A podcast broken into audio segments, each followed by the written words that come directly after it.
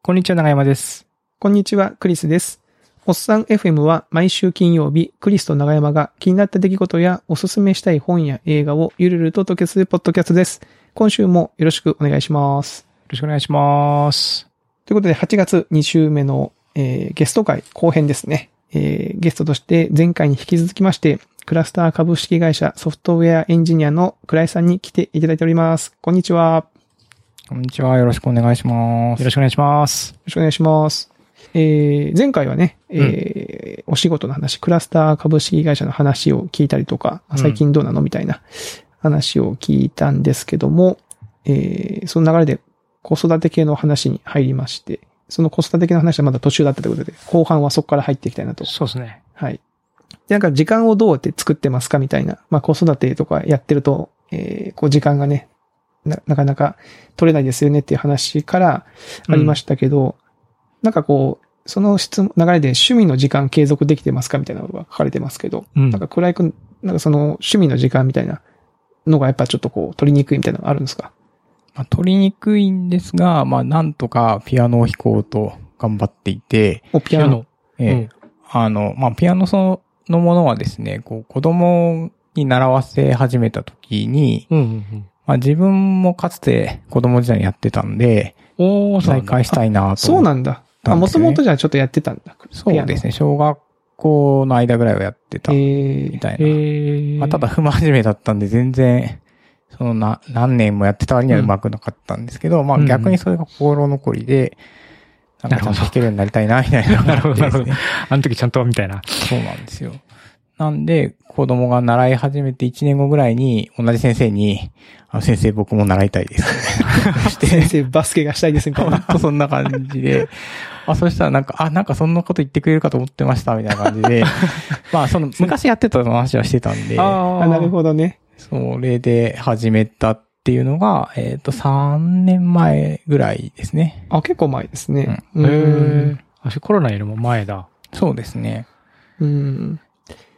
それはこう、月に何回か通って、先生の前でこう、弾いて練習してっていう感じなんですか？そうです、そうです。基本週1回って言って、うんまあ、だからそういう意味では、奥さんの協力もあって、その週1回レッスンに行くぐらいの時間を取れてるんですよね。うん自主練はするの？家で？で、自主練も必要なので、うん。まあ、できたら1日30分から1時間ぐらい弾けると理想的なんですけど、まあ、なかなかそれは難しくて、まあ、2日に1回そのぐらい取れるといいなって感じですね。理想的に行けば、お昼休みに、さっさとご飯を食べて、ピアノを弾いて仕事に戻るっていうのが、なるほど。まあかっこいい。まあ、黒の方のかっこいい声でできるんですけど、まあ、なかなか 難しいね。キーボードを叩き、そしてピアノの鍵盤を叩き、また キーボードを叩くっていう。そうでも、ミーティングしながら弾いててもいいんじゃない？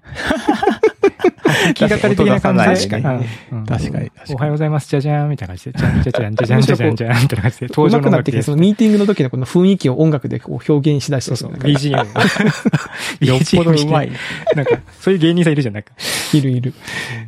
えーでも、会社でなんかピアノやってるんですよ、みたいな形を勢いよって言うと、なんかめっちゃ上手い人が他にもいたりとか。ああ、わかる。ああ、それ怖いね。わそれ。怖い怖い。とか、あと、最近会った人で面白かったのは、まあ、ピアノの音階って普通はドレミファソラシドうん。なんですけど、そうじゃない音階で、こう、作曲をしてますっていう同僚がいて、ええ？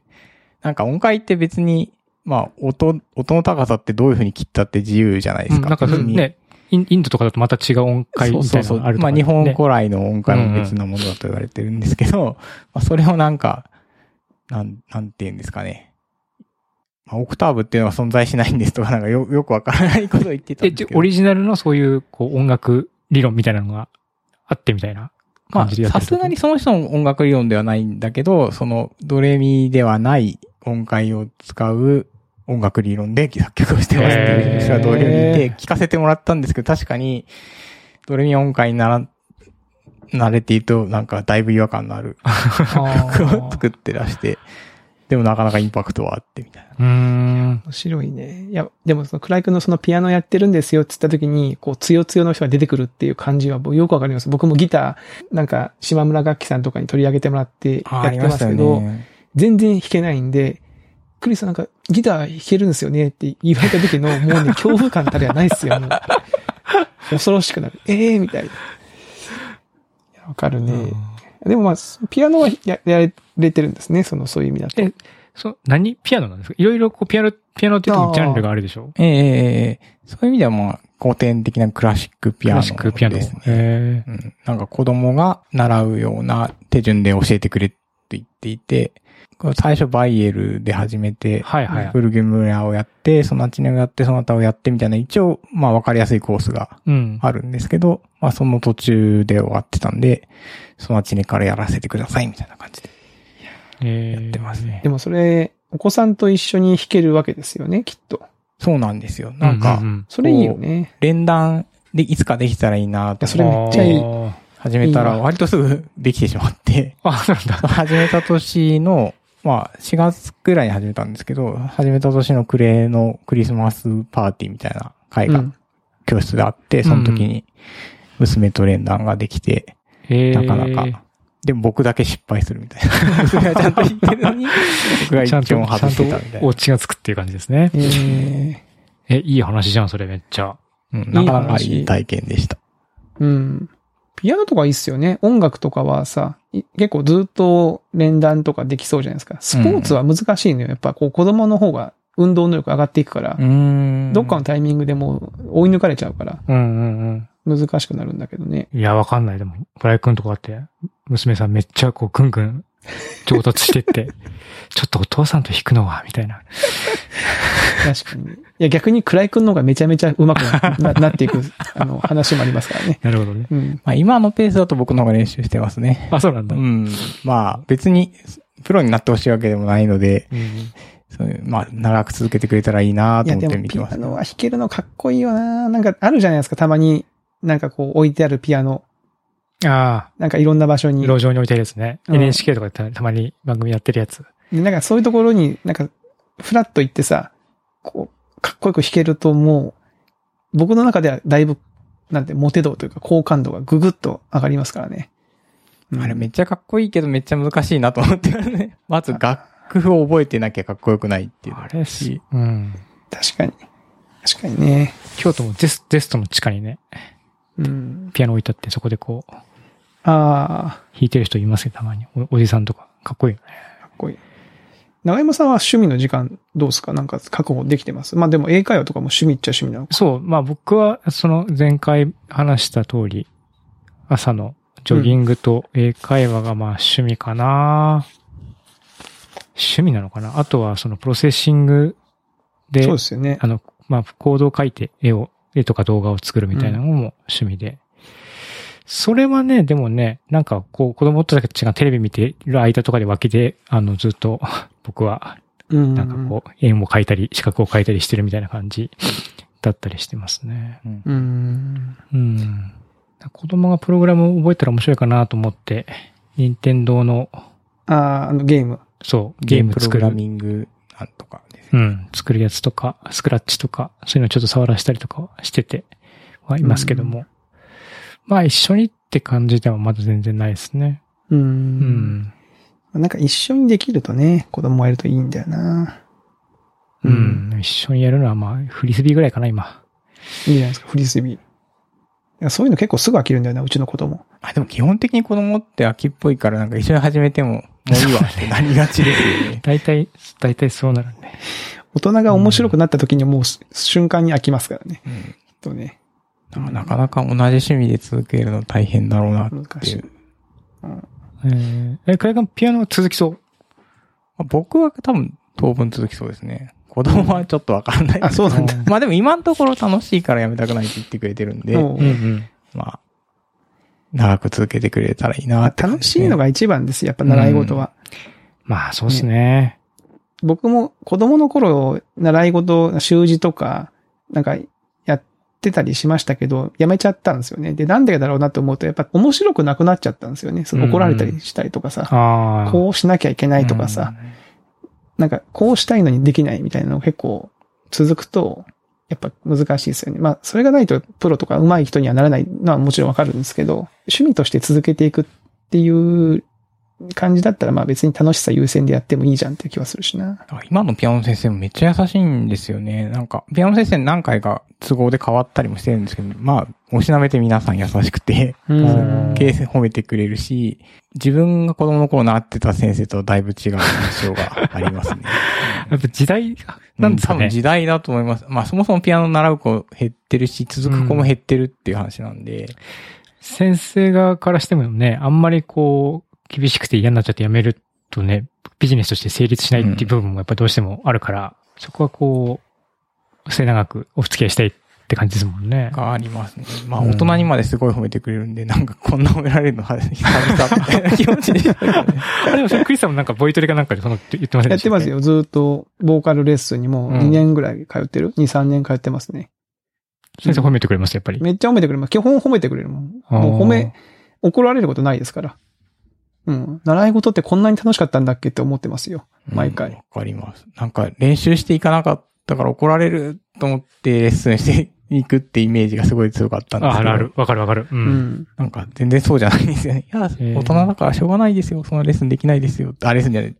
練習できないの普通ですよ。みたいな感じで始まりますからね。でもまあ、ん習い事、それでもいいじゃんって気がしますよね。その方が続くしね。うん。やっうぱ。んうん。うん。いや、いいですね。趣味。なんかあの、コロナとかで、その、ピアノのレッスンとかは影響なかったんですか？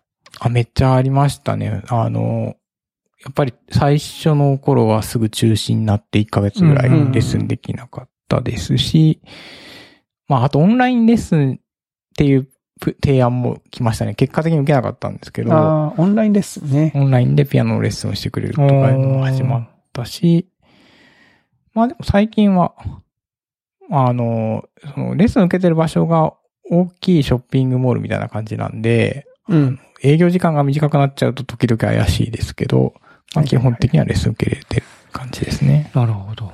楽器系はまだ、まあ、ギピアノ、ギターとかオンラインでもいける気が勝手にしてますけど、ボーカルは難しいんですよね、なんかね。家の中ででかい声で歌わなきゃいけない。あ確かに。楽器は音量の調整ができる？どうなんだろうね。種類によってはできそうな気もしなくもないけど。うまん。あわかんない。そんなことないか。出るもん出るもんな、音が。まあでも一応ピアノ、うちの普通のアコースティックなピアノですけど、まあ置いていいことになっている家なので弾けるうんけど。歌っていいかって言われると悩ましい例は多いですよね。うんえ、クライ君ちはピアノ OK の家なの？そうですね。一応 OK ですね。うん。一僕の妻が、ん難しいな、説明が。妻のお母さんがピアノの先生なんですよ。え、そうなんですか、うん。妻が、は、まあ、割と小さい頃からピアノに触れてたので、まあ、習ってもいたし、そこそこ弾けるから、えー子供に弾かせたいっていうので、っていうのと、まあ、本人も興味があったんで、電子ピアノうんうんうん。うん。ヘッドホンしたら音が出てなくなるようなやつを買ったんですけど、もう最近は妻がしょ晩ご飯食べ終わるともうピアノ弾こうって言って、家の一番で自分が弾いてるんで、うーん、なんか逆にそうすってこう、私が弾こうってなると、なんか取り合いになるみたいで、なんか次は私だ、次は私だ ななってるから、なんかそれでこうモチベーションがキープされてますね、みんな。ううんんそれで下の子もお姉ちゃんがやってるから私もやりたいって言って、うんなんかこう、その大人がが楽しんでる姿を見てるから子供もちょっと気になってやっちゃうみたいな感じになってて、それはちょっと面白いですね、見てて。ううん。いいですね。でもうちもそうなんないかなって多少期待してたんですけど、僕が弾いてもほとんど来ないですね。そうなんだ。まあそう、それ関係なく、まあ娘は勝手に練習してるから、まあいいんですけど。あいいんじゃないですか、それは。う。うんん。はい。学校の方はどうなんですか？これ、その、小学校とかなんか影響あった？ありましたね。あの、さ、去年の最初の非常事態宣言前ぐらいから、休校になって休校ありましたねたんですよね。それが多分、娘が1年生の終わりぐらいで、うん。だから終業式とかちゃんとできないでクラス替えになっちゃったりしてましたよね。はいはいはい。やっぱあの、卒業式とか始業式とか、あの、行事ごとは結構影響を受けるとうんねありま、したね。学校の参観日とかね。うん。まあ今でも、あうちの子供たちも今、小中高と言いますけど、まあ、高校生ぐらいになると、あんまないんですよね。親が絡むことがそんなないから、うんうんうん。あの、影響そんなにないですけど、やっぱ中、小中は、あの、なんだろうな。 Zoom に、面、懇談が Zoom に変わったりとかうん。して、この間面白かったのが、 Zoom であの三者懇談、子供と親と先生がやる三者懇談があったんですけど、プリントを渡す必要があるから、子供は先生側にいるんですよ。へだからなんか、僕が先生みたいな感じだよなって思いながら。えで、先生もあんまりオンライン慣れてないから、その向こう側で子供と一緒にその通知表を見ながら、あれでもこの通知表お父さんにはどうやって見せたらいいですかねとかなんか言いながら、こう、ー、あ、本当に難しいです。そうそう難しい。なんか、うん。みたいなことありましたけどね。あうん。えまあ、ーうちの学校は、まあ、こん個人面談は対面でできてるけど、授業参観とか軒並みなくなっちゃいましたね。うんーなくなっちゃったね。うちもそうっすよ。全然学校の予算わかんない。これ、あれはやんないの ?PTA とか、本部か、役員とか？あ、PTA は、小学校はやってないんですけど、うんあの、幼稚園を去年は、あの、かん幹事という名前の、まあ、役員みたいなのを保護者やっていて代表的な、保護者幹事みたいな？そうです、そうです。もう、へ他の親はみんなお母さんが来るんだけど、はいはい。僕だけ男みたいな感じで、ちょっと最初はやりづらかったですけど、そういう時結構頼頼られるんじゃないですか。あの、僕も結構その、女性陣が多い中、男性で参加するタイプなんで、え。へえ、結構、すごいな。うん、いろいろと、あの、頼られますよ。なんか早々に僕の場合パソコンに詳しいそうそうそう、それそれそれそれ。それそれ。なりがちや。なりがちなりがち。あー小学校の PTA も、なんか去年ぐらいが、実は結構その、なんだろう、学校は大変だったけど、PTA っていう意味だと、あれほら、一回やると、翌年3年ぐらい免除されるみたいなのあるうんうんあるんですよね、その学校によっては。は。で、活動がやっぱ少なかったから、PTA としての。うん。まあ結構その、負担は軽かったみたいな。うんうんうんうん。ら去年は良かったですよって言ってましたけどね、去年やあった人は。去去年、まあ、どちらかというと小学校の担当を妻にもお願いしてたんですけど、去年妻はなんか学級委員とか、割と仕事の多そうな係になってたんだけれども、結局呼び出されることが一回もなくて、はいはいはい。一体何だったんだろうってくらい仕事がなかったみたいですね。ああ、なるほどね。やるなら今がチャンスって感じなんだ。うんチャンスって感じですね。であの、お受験しましたかって書いてますけど、これな何受験これ？あ、えっ、と、中学受験ですかね。中学の私学を受ける中学受験か。のうちは、だうちの話ですよね、これきっとね。そうですね。うちはもう普通に公立、こ公立中学行ってますよ。はい。受験して、せずに。ただ、三男がいる、まだ小学生なんですけど、うんうんちょっと三男は中、頑張って中学受験させた方がいいのかな、どうかなっていう相談を今、まさしく妻としております。えーえ、それは、なんていうか、その、上の二人とどこが違うと思うとこがあったんですか？うん、やっぱ、その、学力的なところ？ほー。まあ別にその、なんだろう、すごく成績が悪いとかじゃなくて、一応その学校の勉強にはついていってるけど、まあお兄ちゃんたちと比べて、まああんまりこう、すごくこう、学習、やはり勉強にすごく熱心になるタイプの子供じゃないので、うん。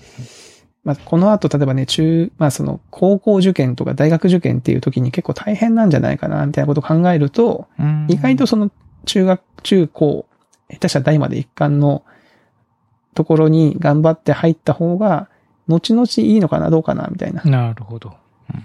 どうかな。いや、でもまあ、お兄ちゃんたち二人が公立行ってるし、それで、特に問題なかったからそれでもいいかなっていう気もしてるし、悩ましいという感じですね。なんていうか、悩ましいですよね、すごくこの話題って。こう悩ましい。うちは3年生なので、まあ、早い子だと4年生ぐらいから受験のための、まあ、塾に通い始めるので、そろそろ考えなきゃいけないんですけど、まあ、自分も妻も公立高校、あ、じゃあ公立中学だったんで、うん。うん、よくわからんなっていう感じで悩んでるっていう感じなんですよね。うん。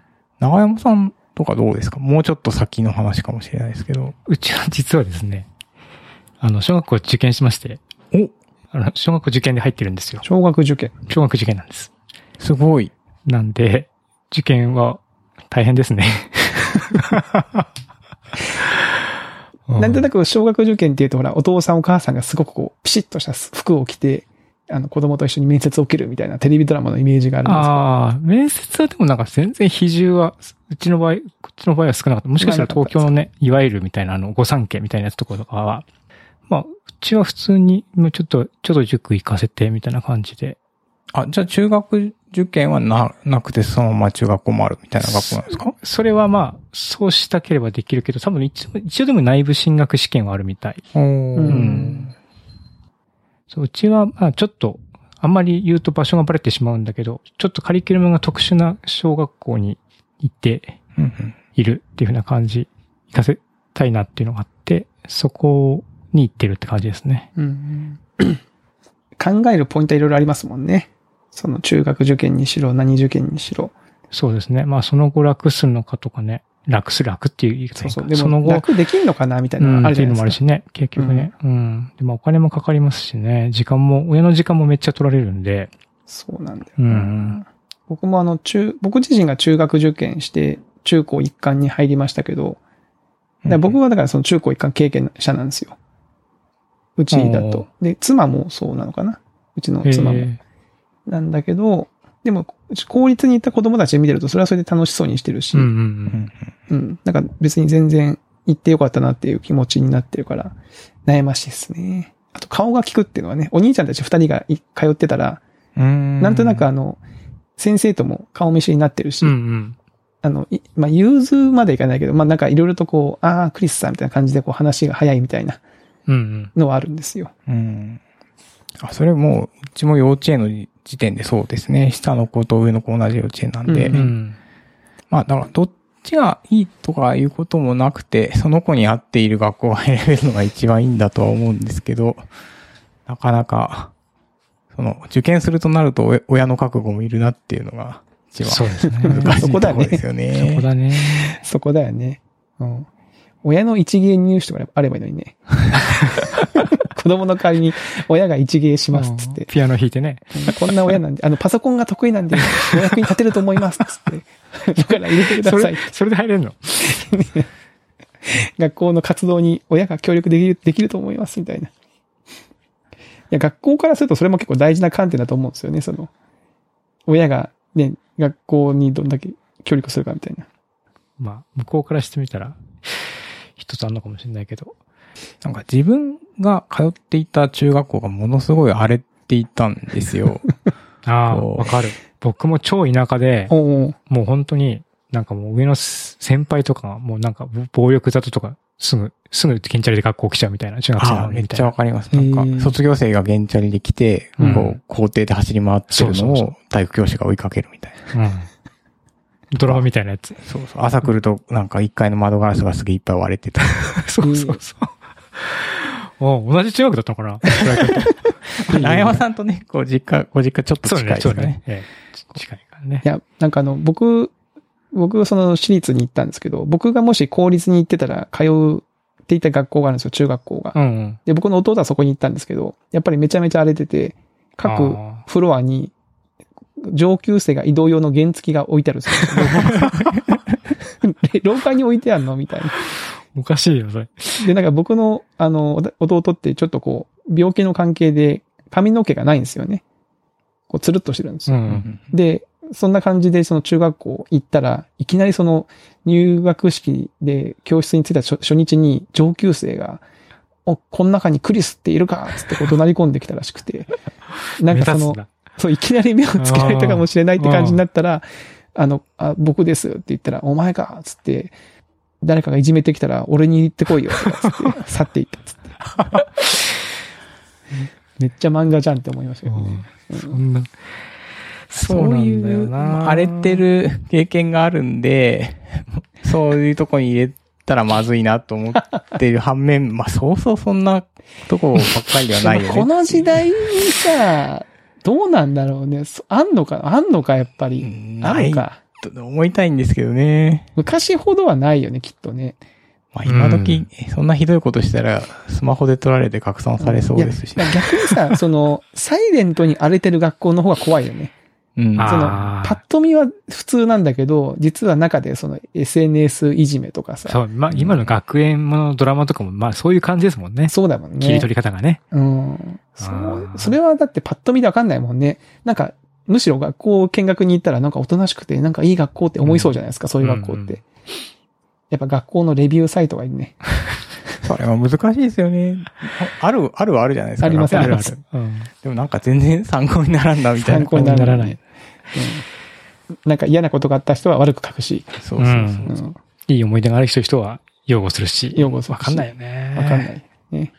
そういう意味では、その、まあ、娘が進学しそうな近所の公立中学校は、まあ、うんそこの生徒さん見る限り、みん、みんなそんな荒れてるように見えないし、うん。純朴そうに見えるけど、まあ、見えるだけかもしれないっていうのはありますよね。わかりやすく荒れてはいないけど。うん。うん。なるほど。まあちょっと受験は難しいっすね。あの、相談には乗るんで、なんかぜひぜひ。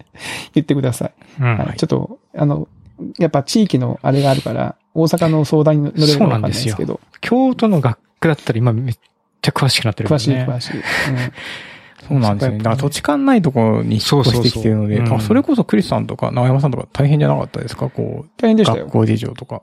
いや、大変ですよ。大変だった、大変だった。うん。僕最初だから、何にも考えずに、ハテナで京都に引っ越して住んだ家の学区で長男が小学校通ったんですけど、うんやっぱその学校があの、一クラスしかなくて学年に。うん学年一クラスの学校で、うん。ちょっと学級崩壊気味になっちゃったんですよね。ああ。クラス替えができないから。ちょっとなと思ってひ引っ越した理由の一つはそそれがありますから、あそうなんですね。で、もっと調べてから行けばよかったなとは思いましたけど、その時はね、その、なんだろう、あんまりこう、転職の時に小学校の学区なんて頭になかったんで、うんうんうん。うん。僕も、その、周りのママ友、パパ友から、昔から京都に住んでるって人たちからも仲良くなっていろいろお話聞いてとか、うん。地道な情報収集活動をしてみたいな感じでしたね。そうね。一回なんかそういう地元のコミュニティとか昔から知ってる人たちと仲良くなると、めちゃめちゃいろんなことを教えてもらえるから、うんすごく知識は広がるんだけど、うん。やっぱその、地元の人たちと交流がないと、結構難しいですね。うん、そこでね。うん。うん。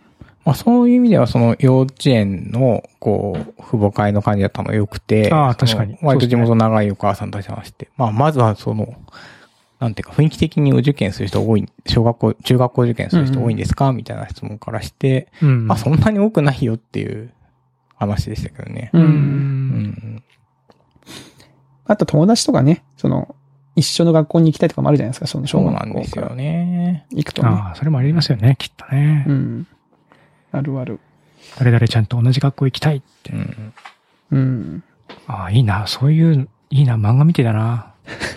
青春って感じがする。僕が中学受験したのはそれですよ。友達から誘われたからですよ。え、クリス、俺と一緒に学校行こうぜって？クリス、あの、俺と一緒にラサール行こうぜって言われて、うん。結局どっちも行きませんでしたけど、ラサールに。小学校3年生ぐらいの時に言われて、はい、塾すに通いごいですね、3始めたみたいな年。生でそれを言うって。4年生だったかな ?4 年生ぐらいの時に言われて、なんか僕と、その誘ってきたことを僕ともう一人と3人で塾に通い始めてっていう感じでしたね。へえ。最初は。うん。で懐かしい話ですね。いい話だな。うん。でも結局なんかその後、その、い最初に誘ってきた子は、もう塾も早々に辞めて、え、そうなんだ。うん。あまあ早々にでもないけどな。まあしばらく頑張ってたけど辞めちゃって、うん結局、どっかのタイミングで自衛隊に入って、バキバキの、あの、一回銭湯で僕が大学生になって、なんかダルダルの体になって帰省した時に、もうバキバキの、水泳で国体に出てますって言ってましたから、なんかバッキバキの体で銭湯であってへね、本当いやなんか同じ人間かって思いましたけどね。へえ。いろんな人生があるんだいろんなな。人生がありますね。面白いですね。はい。で、倉井くんがなんか今日そうそう、話がししたいことがもう一個あるって言ってた。うんうん。これこれを最後にちょっと話して聞きましょうか。ちょっとだけ最近あった面白い話っていうのがあって、まあ、ちょっと所要でですね、こううん70年代のコンピューターを調べるっていう。70年代のコンピューターってさ、どういう所要なの？まあ、所要の内容を言うと、うんちょっとまだは詳しいことは話せないんですけど、とある人にインタビューをしに行くのに、まあ、うんその人のバックグラウンドを調べていたら、まあ、どうも70年代のコンピューターから、まあ、コンピューターを知ったような人っていうのが分かって、で、70年代のコンピューターっていうのは、まあ、要するに Apple II とかですね。マイコンとかから。来た。ああ。70年代のコンピューターってどんなんなの？どん、どんなんなの？アップル2えっと名前で言うと、今言った Apple 2とか、あとあの、任天堂で社長されてた岩田さんが使ってたことで有名なペット2001とうんか、あーそういうのがあるんですけど、まあ、その世代の人たちって自分で作っちゃうんですよ。CPU 買ってきて、こう、我々の世代も PC 自作とかしてたじゃないですか。うんうん。こう、マザーボード買ってきて。それのもっとすごいやばいやつで、こうマザーボードの回路は自分で書きますみたいな。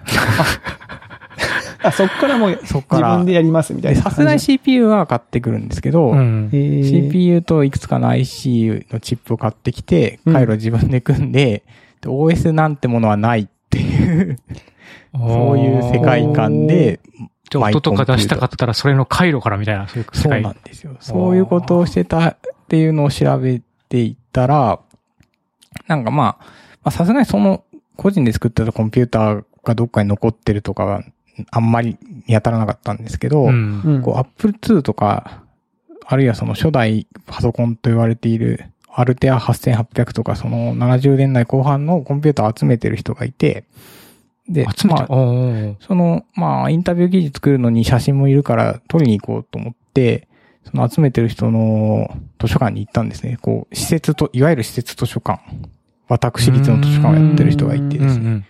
でそれが東京の青梅、青青梅っていうか、この、やってう、んまあ大阪行くとめっちゃ遠くて5時間ぐらいかかったんですけど、うん。で、そこに行ったんですね。で、まあ、目的はその Apple II とか、うんその、アルテア8800見るとか、あとは、まあ、その当時の文化が知りたかったんで、アスキーの創刊号とか、古い雑誌も置いてるっていうんで、まあ、そこに行ったんですよ。うん。で、それ夢の図書館っていう施設なんですけど、なんと、作った人がアスキーの初代編集長っていう人で、で、まあその人が出てくる、もしかしたらぐらいの気持ちで言ったら、その人が出てきまして、ほう。おうなんかめっちゃ昔話をしてくれるんですよ。こう、コンピューターの解説をしながら。ほうほうほうほで、まあ入るとまずされる解説が、そこにはなぜか、こう、アポロ宇宙船を打ち上げたロケットの模型が置いてあるんですよね。うん。で、なんでこれ置いてあるのかっていうと、はっていう話を始め、され、始められて、うん。まあ、要するにこのアポロ計画で集められた技術者たちが野に放たれて、う。うん。こう、インテルの最初の頃の CPU を作ったりとか、ほうほうほこう、パ我々が楽しんでいるパソコン文化はここが大元なんだよっていうのを話したかったらしくて、まあう。そういう話をへしたりですね。で、アスキーって会社は、まあその後あのマイクロソフトの代理店になっていくんですけど、ー。うんで、まあマイクロソフト株式会社に、まあ、なっていく人たちもいた会社で、その、まだまだベンチャー企業だった頃のマイクロソフトと付き合いがある人で、うんあなんかこの、ここに置いてある紙テープはゲイツくんが作ったベーシックだよとかって説明してくれて、ゲイツくんって言ったこの人みたいな感じで、もしかしてゲイツ、ビル・ゲイツと会ったりしてるんですかみたいな話。え、一緒に雑魚寝してたよみたいな話をするんですよね。で、まあ、あとはその、まあその時期にソフトバンクって、まだ雑誌がメインだった会社なんですけど、孫、孫くんともよく遊んだよね、みたいな話をさし始めて。孫くん？うんなんか、こう、遠い存在じゃないですか、もう、ビル・ゲイツにしても、うん孫正義さんにしても。うんなんかそこに実好きな人が目の前にいて、で、そこにはこう、古いコンピューターがいっぱい並んでいて、我々が立っているコンピューターの最先端に至るまでの40年ぐらいの歴史がそこに目の前にあるみたいな感覚になりまして、すっごい衝撃を受けたんですよね。へその方は毎回出てくる、そこに行ったら毎回出てくるわけじゃないんでしょ多分毎回出てくるんだと思うんですよ。そ その建物というか施設自体もすごくてですね、こう、ん。その青梅の駅、え東青梅だったかな？の駅からすぐなんですけど、田舎にある雑居ビルというほど古めかしいとかが汚い感じじゃないんですけど、まあうんオフィスビル、小さいオフィスビルの2階にあって、訪ねても真っ暗でい人いないんですよね。で、うんこれどうやって入んだろうなって思ってピンポン押すと、うん。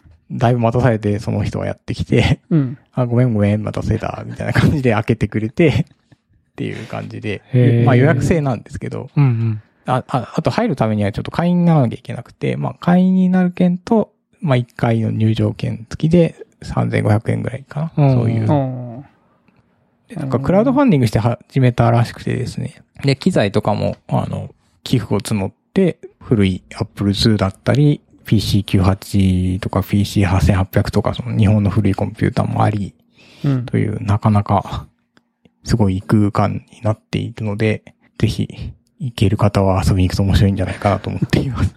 はえーまあ、関東の方はね、まだ行きやすいですよね。ね。そうですね。青梅だったらまあ確かに。うーん。ああと置いてある雑誌もすごくてですね、その、まあ、アスキーやってた方だから当然、創刊号とかあるんですけど、こう、僕全然知らなかったんですけど、アスキーの、まあ、創刊2号目か3号目ぐらいに、付録でそのシートがついてるんですよ。そのシートってあの、レコードのペラッペラのやつ。うんビニールまあのレコードみたいですね。見たことあります？僕知識としか知らなかったんですけど。僕ギリギリ知ってますけどね、そのシート。おーうん。なんかそのシートに、こう、ベーシックの処理系が入っていて、それを、そのシートのレコードを再生してテープにダビングして、そのダビングしたテープを自分で作ったマイコンに読ませると、ベーシックが動きますみたいな付録をやっていたとか。そういうのが現物で見れる。おいや、もう好きな人が行ったらもうたまんない施設なんですね。なんでしょう。うね。ちょっとやっぱり世代がだいぶ上の話なんーで、そうですね。知識としてしか知らないうんですけど、まあ逆にそれが、こんなことしてたのそうですもんね。だから昔ね、その、それこそ、ザ・ベーシックマガジンとか、70年代は僕が知ってるからもうちょっと後の世代だけど、それでもなんかこう雑誌にマシン語が、マシン語っていうか数字の羅列がバーって書いてあって、それを全部打ち込むと、ようやくなんかこう、シューティングゲームが遊べるみたいな、うん。そういう感じだったんですよね。かろうじて見たことあるかなって感じですね。ベーマガの、こう、うんコードが雑誌に書いてある。まだソースコードの方はいいんだけど、数字の羅列とかなんか打ち込んでってもなんか眠くなるみたいなう。うんん。感じの。ちょっとね、コロナじゃなかったらな、ちょっと、かあの、関東に行った時にうん。行ってみるんだけどな。最近 Vlog とかやってるから、こういうおー。絵になりますね。訪問系はちょっとね、なんか、ネタがあったら行っまあてみたいみたいまたちょっとこれは収まったら。ね上野図書館のいいところは撮影 OK なんですよ。あそうなんだウェブに上げて構いませんっていう。それめっちゃいいじゃないですか。それ最高ですね。おじゃあちょっと候補に入れておこう。と言ってたらもう時間がですね、はい。楽しい時間はあっという間ということで、いい時間になりました。いい時間ですねはいはい。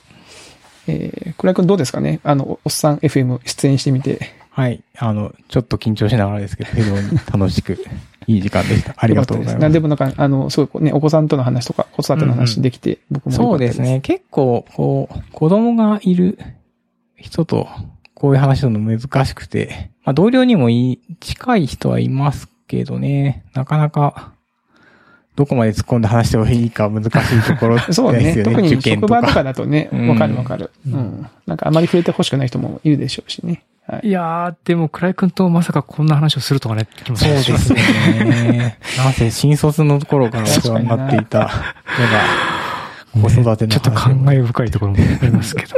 感慨深い。まあ、はいこのね、おっさん FM をきっかけにまた他のハテナのインターンの人とか、ね、あの、ハテナ出身の方とかが出たいって言ってくれるといいなとうん。思っておりまはい。あ、倉井くんなんかこう、お知らせとかありますか？す。そうですね。はい。お知らせ、お知らせできること今ちょっとないんですけど、まあ、まあせっかく転職したクラスターのサービスなかなか面白いので、はいぜひ、あ、ぜひぜひ。あの VR ヘッドセットを被って遊ぶととっても楽しいし、それがなくても、まあ iPhone、Android で遊べますので、うん。ぜひ一度お試しください。はいよろしくお願いします。遊んでみましょありがとうございます。う。はい。。ということで、えー、2週にわたって、えー、クラスター株式会社ソフトウェアエンジニアの倉井さんにご登場いただきました。ありがとうございました。ありがとうございました。では、えー今週のおっさん FM はここまでとさせていただきます。また来週お会いしましょう。さようなら。さよなら。